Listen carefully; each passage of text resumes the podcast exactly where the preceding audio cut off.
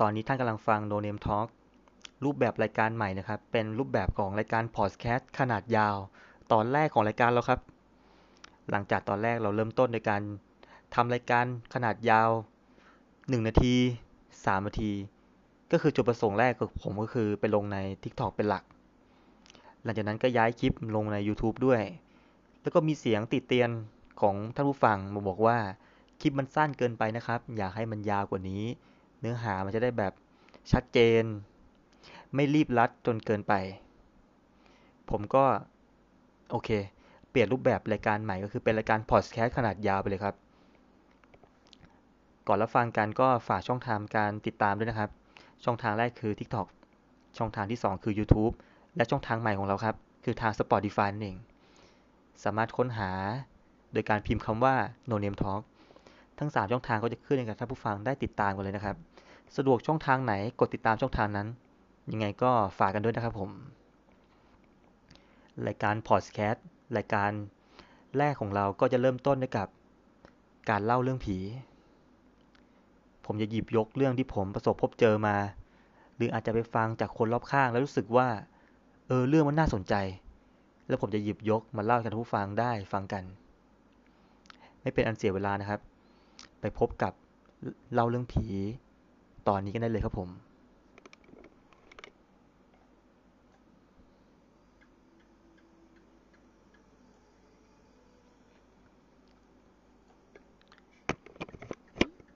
่องราวต่อไปนี้ผมไม่ได้ประสบพบเจอเองนะครับ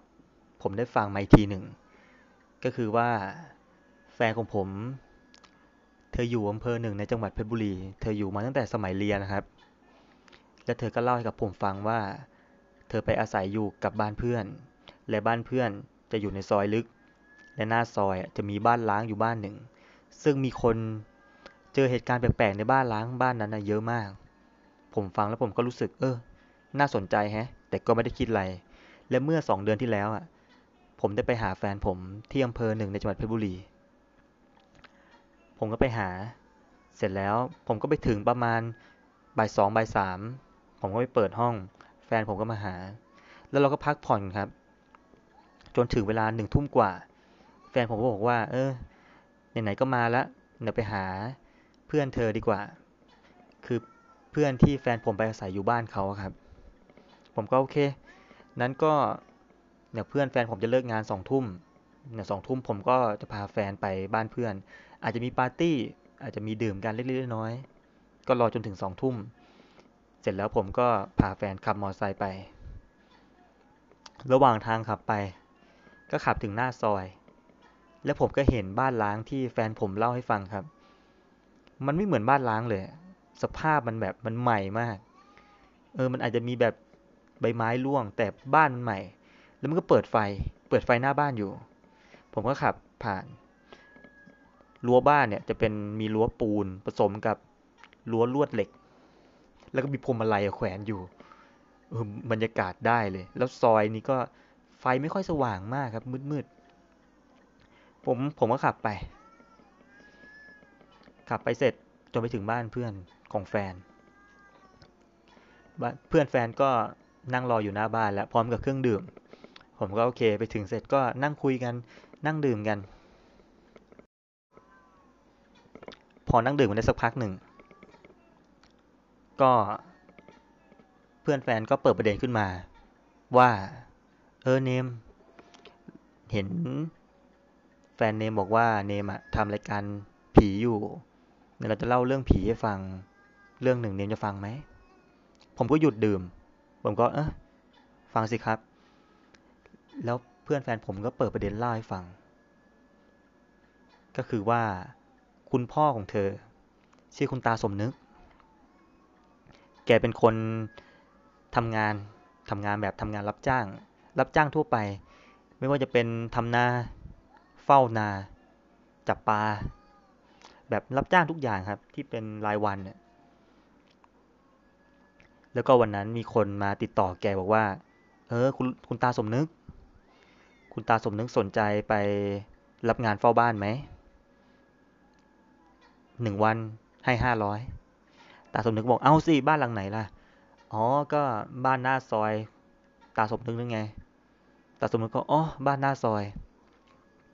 คือแกได้ยินเรื่องเล่ามามากมายแล้วไอ้เรื่องแปลกๆในบ้านหลังนั้นนะแต่แกก็รู้สึกชินไม่ได้รู้สึกกลัวอะไรมากมายเพราะว่าแกก็ผ่านมานานเนาะซอยเนี้ยเอออยู่มานานแล้วก็อาจจะชินกับบ้านหลังนั้นนะก็ไม่ได้รู้สึกกลัวก็รับงานทางคนที่จ้างงานเขาก็ชี้แจงงานว่า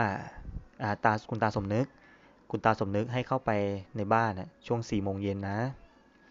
สิ่งที่ต้องทำก็คือเปิดไฟหน้าบ้านหลังบ้านแล้วก็เก็บกวาดใบไม้เช็ดถูบ้านภายในบ้านนอกบ้านให้มันดูสะอาดเสร็จแล้วก็นอนเฝ้าหนึ่งคืนตอนเช้าหกโมงเย็นก็เลิกงานก็ถือว่าออกมาจากบ้านได้เลย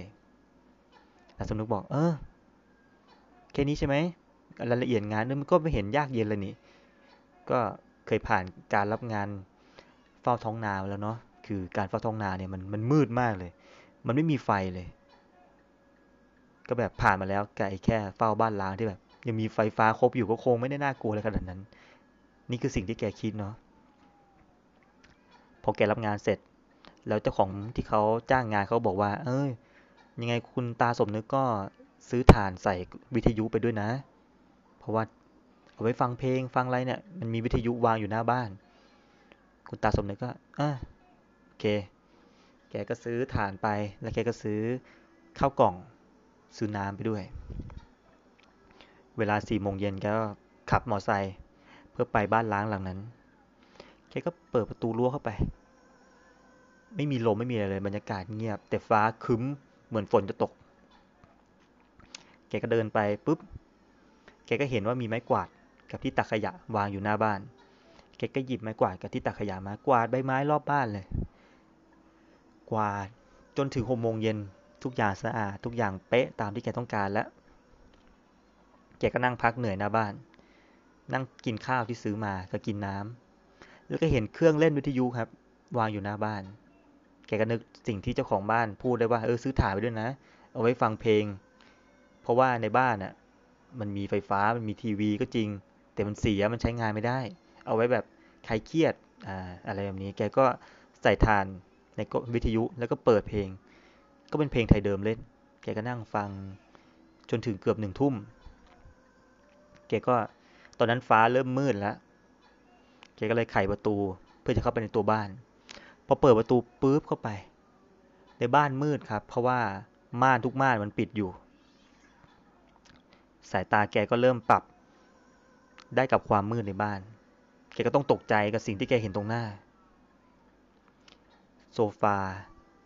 วางชิดกำแพงแล้วก็มีทีวีเก่าๆวางอยู่สิ่งที่แกเห็นคือคุณรองเสื้อครับคุณรองเสื้อผู้ชายไม่ไม่สวมเสื้อผ้าวางวางยืนอยู่ตรงข้างๆโซฟาแกก็ตกใจเฮ้ยตอนนั้นแกคิดว่าเฮ้ยกูเจอดีหรือเปล่าวะแต่ก็คิดดีๆตั้งสติดีๆเอ้ยไม่ใช่มันเป็นหุ่นรองเสื้อตอนนั้นแกก็รู้สึกกลัวรู้สึกว่าเอ้ยจะเอาหุ่นรองเสื้อมาไว้ในบ้านทำไมแต่ความกลัวมันก็เปลี่ยนเป็นความเข้าใจคือก็เลยคิดได้หนึ่งเรื่องว่าเออมันมีความเชื่อความเชื่อที่บ้านล้างอ่ะถ้าปล่อยไว้นานๆอาจจะมีวิญญาณมีสิ่งสถิตอยู่เจ้าของบ้านเลยแก้เคล็ดโดยการเอาหุ่นอ่ะมาวางเอาไว้เพื่อแบบเป็นตัวแทนว่าบ้านหลังนี้ยังมีเจ้าของบ้านอยู่นะอืมแกก็โอเคไม่ได้คิดอะไรแกก็ไปเอาผ้าแกก่อนที่จะเอาผ้ามาเช็ดทำความสะอาดแกก็เปิดไฟในตัวบ้านเปิดไฟหน้าบ้านหลังบ้านก่อนแล้วแกเช็ดทำความสะอาดโซฟาทำความสะอาดทีวีที่เก่าแต่แกไม่ยุ่งไอ้หุ่นรองเสื้อที่วางติดกับโซฟาแกไม่ยุ่งแกก็ทำความสะอาดทุกอย่างเสร็จละเปิดไฟหน้าบ้านหลังบ้านเสร็จละจนเวลาล่วงเลยไปสองทุ่มเกือบเกือบสามทุ่มตอนนั้นฝนตกแล้วครับแกก็เออปิดประตูหน้าบ้านเดินเช็คทุกอย่างแล้วก็เข้ามาในหลังบ้านแล้วก็ปิดประตูล็อกทุกอย่างแกก็ขึ้นไปนอนคือเจ้าของบ้านเขาชี้แจงว่าให้แกไปนอนชั้นสองชั้นสองจะมีทั้งหมดสามห้อง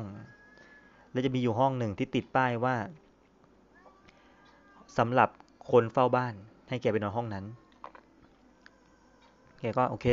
ทำความสะอาดบ้านเสร็จแกขึ้นไปนอนพอเปิดประตูห้องเข้าไปแกก็เห็นว่ามีเตียงขนาดเล็กวางอยู่ในห้องมีหมอนมีผ้าห่มพับอยู่แล้วก็พัดลมตัวเล็กๆแต่ตอนนั้นอากาศก็เย็นก็เปิดพัดลมแกก็นอนหลับหลับไปได้ไม่รู้แกหลับไปได้นานเท่าไหร่แกก็สะดุ้งตื่นขึ้นมาเพราะว่าไอ้หน้าต่างมันเปิดลมมันแรงมันเปิดมันปิดปังปังปังปังแกก็ตื่นขึ้นมาแกก็เอ้ยลุกขึ้นมาปิดหน้าต่างก่อนที่จะปิดหน้าต่างแกได้ยินเสียงเสียงไม้ไม้มันดังแกรก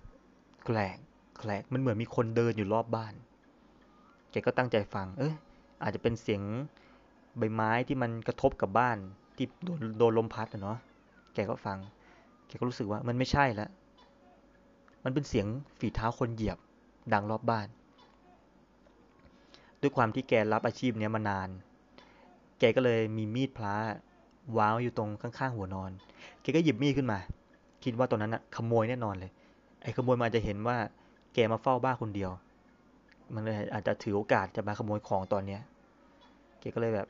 ถือมีดพระมาค่อยๆเดินย่องๆลงมาด้านล่างเปิดประตูทางหลังบ้านออกไปไปดูก็ไม่เห็นมีอะไร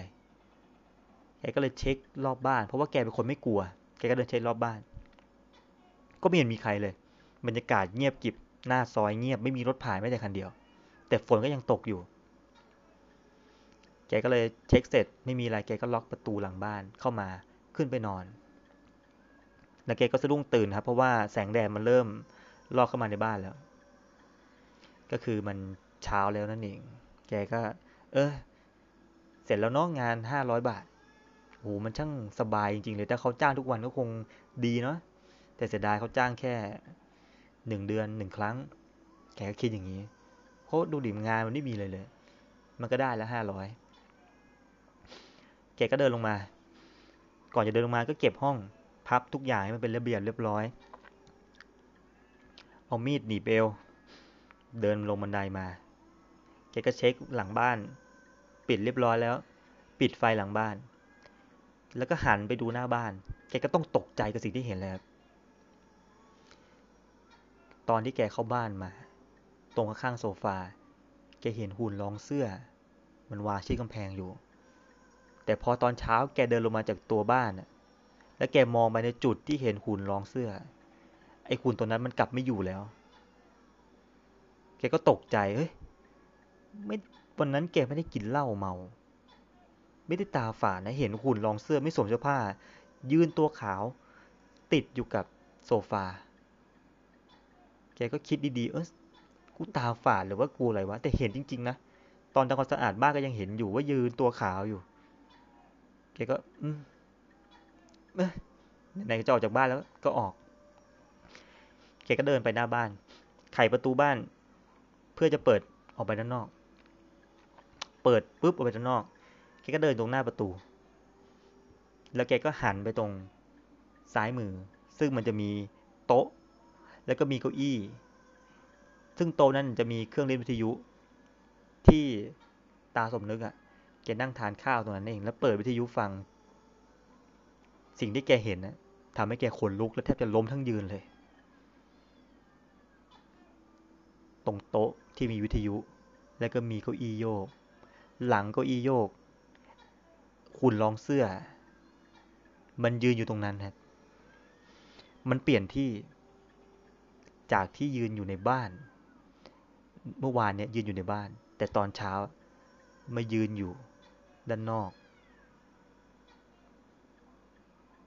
พอแกเห็นวุ่นพอแกเห็นหุ่นยืนอยู่ตอนนั้นแกเริ่มช็อตละแกเริ่มนิ่งละ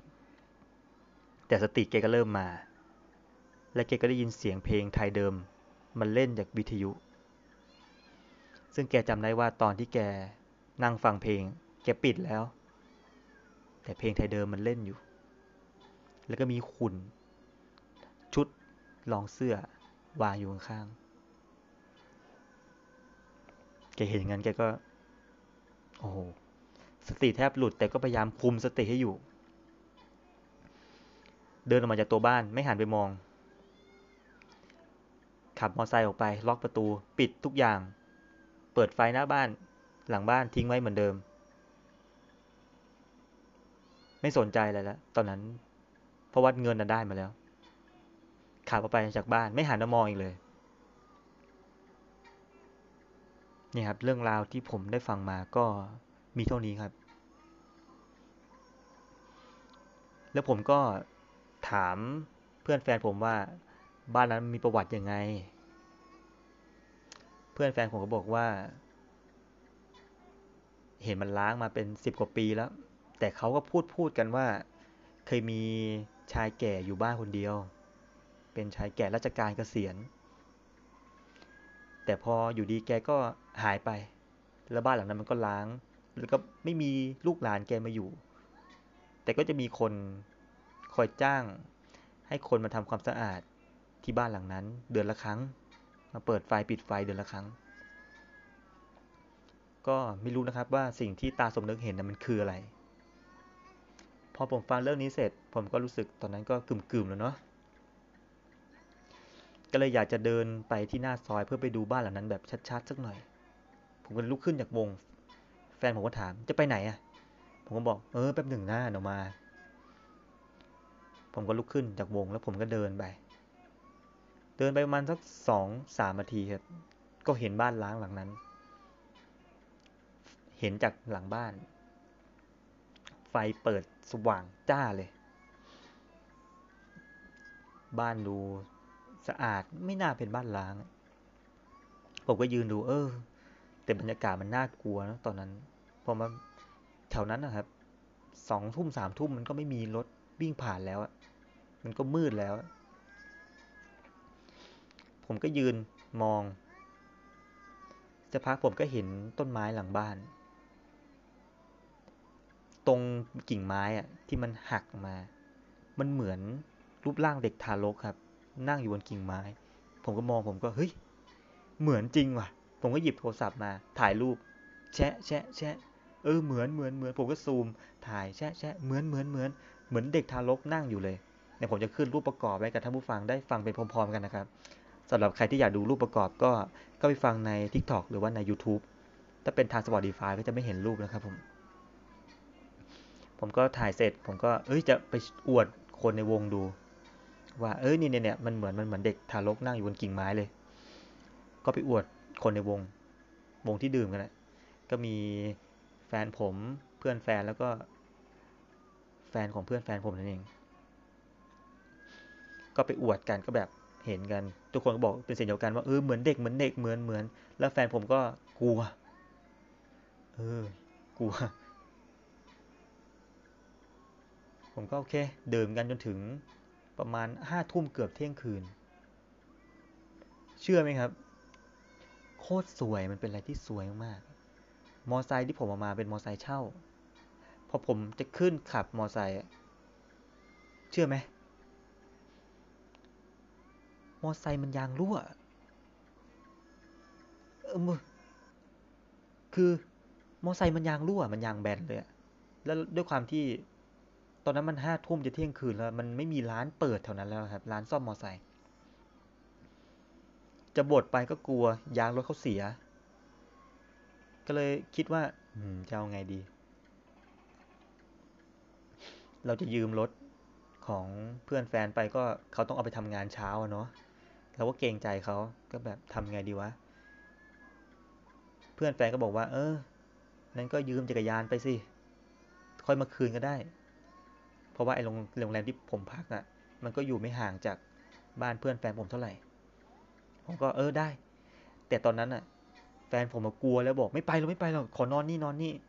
แต่เขามีแค่ห้องนอนเดียวอ่ะผมจะไปนอนอัดมันกันแบบสี่คนรวมกันในเตียงเดียวอะไรอย่างงี้มันก็น่าเกลียดเนาะผมก็เออมาไปไปผมก็เลยตัดสินใจยืมจักรยานเพื่อขับกลับกับแฟนผมตอนนั้นแฟนผมก็งงแงบอกไม่อยากกลับโหยังไงก็ไม่อยากกลับกลัวกลัวกลัวผมก็บอกเออยังไงก็ต้องกลับสุดท้ายแฟนผมก็ซ้อนจักรยานผมก็ปั่นแฟนผมหลับตาตลอดทางผมก็ปั่นโอ้โหจะบอกว่ากว่าจะพ้นซอย กว่าจะขับถึงบ้านล้างแล้วออกไปกว่าจะถึงโรงแรมมันนานมากขับมอเตอร์ไซค์แป๊บเดียวก็ถึงแล้วโคตรสวยนะครับฟังเรื่องผีแล้วรถมอเตอร์ไซค์ยังมายางแบนอีกแต่ก็ไม่เจอเรื่องแปลกๆเลยนะครับก็เรื่องราวทั้งหมดก็จบแต่เพียงเท่านี้ครับผมเป็นยังไงบ้างครับน่ากลัวไหมผมเล่าเป็นยังไงบ้างก็ติชมกันได้นะครับเรื่องราวที่ผมเล่านี้ไม่ได้มีสคริปต์เนาะก็อาจจะมีติดขัดกันหน่อยก็ขออภัยด้วยนะครับแต่ก็เป็นเรื่องราวที่ผมได้ฟังมาและนำมาถ่ายทอดให้กับท่านผู้ฟังได้ฟังกันซึ่งไม่ใช่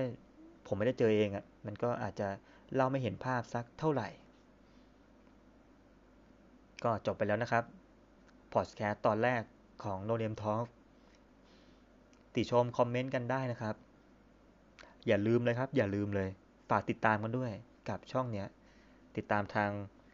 YouTube Spotify TikTok พิมพ์ไปเลยครับ No Name Talk ก็จะขึ้นไปกับท่านผู้ฟังได้กดติดตามเลยยังไงผมก็วานหน่อยกดติดตามกันคนละครั้งนะครับหรือว่าอาจจะกดติดตามช่องทางหลักเลยก็ Spotify เพราะว่าจะมีคลิปพิเศษลงทางช่องทางนี้ช่องทางเดียวในอนาคตก็ได้ยังไงก็ฝากติดตามด้วยนะครับเราจะลงคลิปใหม่ทุกๆวันจันทร์พุธและศุกร์แต่พอดแคสต์ตอนใหม่เนี้ยจะลงแหวกแนวหน่อยคือลงวันเสาร์นั่นเองแต่ที่ต่อไปก็จะลงจันทร์พุธศุกร์เหมือนเดิมครับอาจจะมีวันเสาร์ที่ที่มีรายการพิเศษแต่ก็วันแล้วแต่อนาคตที่จะเกิดขึ้นแล้วกันอยากจะบอกว่าตอนนี้ผมอัดรายการเวลาตีสองสามสิบสี่นาที